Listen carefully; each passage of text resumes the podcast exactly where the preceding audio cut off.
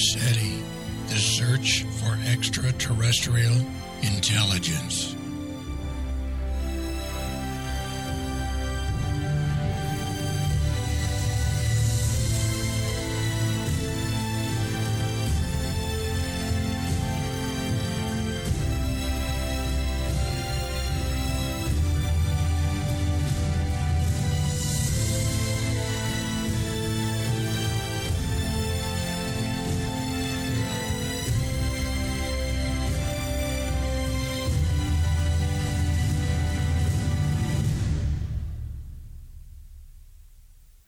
Chapter 14 The timing was perfect. 4:30 p.m. Not more than 15 minutes after his regular arrival time from school. But as Sam pulled into the driveway and shut off the engine of his Jeep, he saw Aunt Marion stepping out of the front door to greet him. That was not normal. Sam tried to flush his mind of Richard JPL, and his earth shaking discovery. He would have to concentrate on dealing with his aunt. He knew by the look on her face that he was in trouble. Sam pulled his book bag from the back seat and walked towards Marion, clearing his throat. Marion waited for him to approach. Her hands were on him now. That meant big trouble. Then she folded her arms even bigger trouble. I got a call from school today, she said caustically. Make this a good one, Sam. Where have you been? He slouched, trying to gain courage to once again tell her the hard truth. Well, I didn't go to school. I know. So where were you? Sam rocked back and forth from one foot to the other. Would you believe L.A.? Marion's eyes widened. Los Angeles? What were you doing in L.A. when you should have been in school? I had somewhere to go. And where was that? Pasadena, the Jet Propulsion Laboratory. Marion stiffened. Questions flashed through her mind. Why did he go there? Did this have anything to do with his father? What? You're building a rocket now? Just listening for planets isn't enough? Or are you planning a trip to Mars or Pluto with their help? Maybe a little farther out than a planet in the solar system, Sam said. Sam, you're going to have to pay more attention to your schoolwork and less attention to your wires or space signals or whatever you do up in your room. I'll pull the plug myself if I have to. She shook her finger at him. He didn't like that. His face tensed. Marion realized the finger pointing wasn't appreciated and put her hand down. It's very important to me, Aunt Marion. I know, Sam, but I can't have the school calling me all the time, asking me where you are. Am I right? You're right, Sam glanced toward the street and watched several cars pass the house. I'll try to concentrate on my schoolwork more. Marion put her hand in his. He liked the feeling. It was comforting and reassuring, and he desperately needed that at the moment. For me, Sam, do your homework, do your schoolwork. For me. Sam stuck his key into the lock of his room above the garage. He was alone again in his domain, where he had absolute control. Closing the door behind him, he threw his book bag over his bed and towards his desk, but he missed. The heavy book bag slid across the desk and into a small bookcase.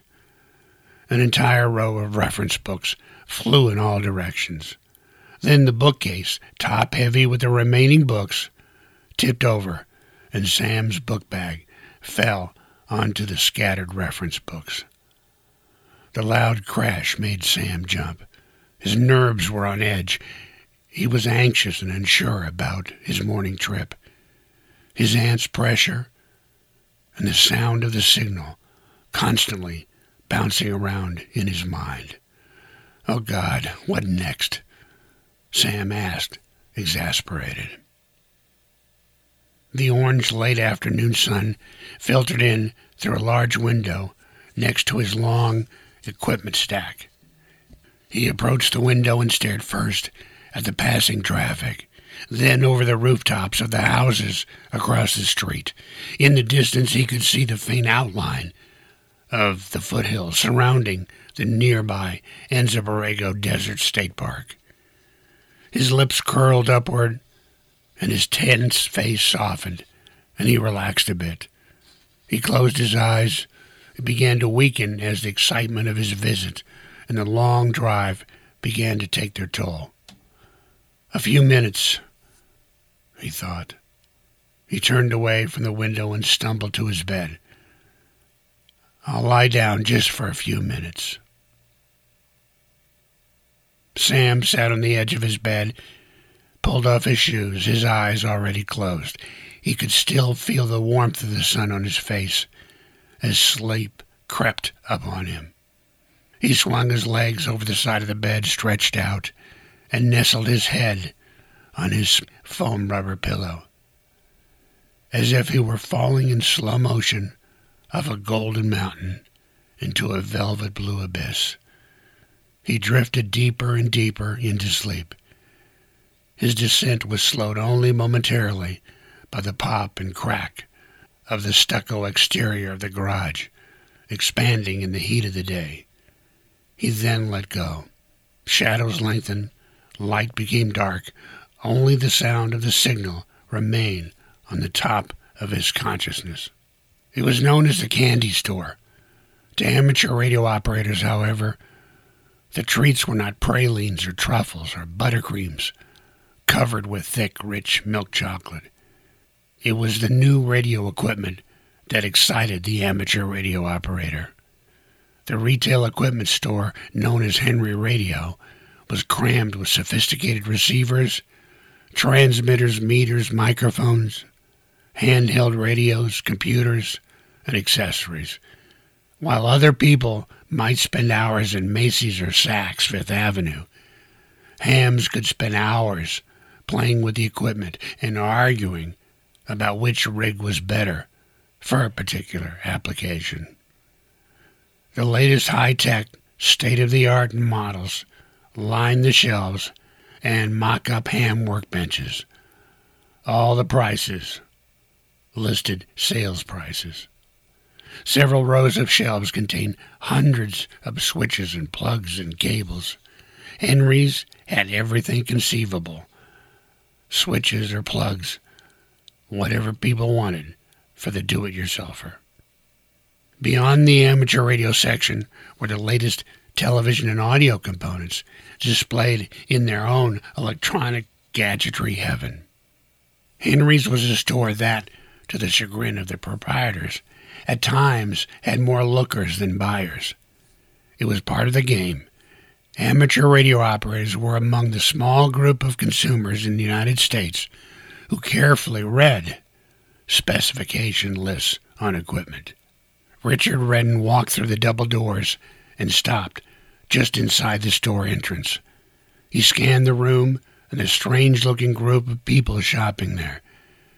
He thought that in terms of appearance and dress and manner, the clientele resembled the techies who populated JPL, another group of dedicated to the cause types. He moved into the store, inspecting carefully the arranged equipment and the customers hunched over the counters. A myriad of radio noises ricocheted off the walls and reverberated through the room. And to the untrained ear, it was just noise. Confusing, meaningless radio noise. Richard paying no attention to the noise or to his surroundings. A scrawny young salesman was stocking a nearby rack of cable fittings. Richard noticed his plastic shirt pocket protector with the logo of an electronic component supplier emblazoned on the flap. He smirked at the sight and thought how typical. The salesman looked up as Richard approached him. Yes, sir, can I help you find something? Richard looked around, then down at the young man. Yeah, uh, where would you find a directory of ham radio operators, you know, with their addresses and phone numbers and such? The salesman stood to the far corner of the store. Back rack, Third shelf over on the bottom. It's called Amateur Radio Call Book. It contains the names, calls, and addresses, but not the phone. Richard turned away before the salesman could finish his sentence. What a rude son of a bitch, the salesman thought. Richard immediately saw the thick directory on the bottom shelf. He bent over and picked it up. Then he saw the problem. The directory was divided into call areas, into zones, numbered to correspond to different sections of the country. Richard looked over at a man who was thumbing through a computer programming guide. Say, do you know what call area California is in? The man looked up, surprised. Six. We're in call area six. Are you going for your novice ticket? You better know that before you take your test, buddy. Richard ignored the man. He turned to the Area 6 section and thumbed through it until he found the page he needed. He ran his thumb along the line of names until he stopped on the listing he wanted. Sam Alexander, 6607 Mountain View Road, Escondido, California. Call sign K6ZDQ. Richard looked over his shoulder, then gently and quietly as possible tore out the page containing Sam's name out of the book. He folded the sheet quickly and stuffed it into his pocket. And in a sing-song voice, he said softly to himself, I know where you live.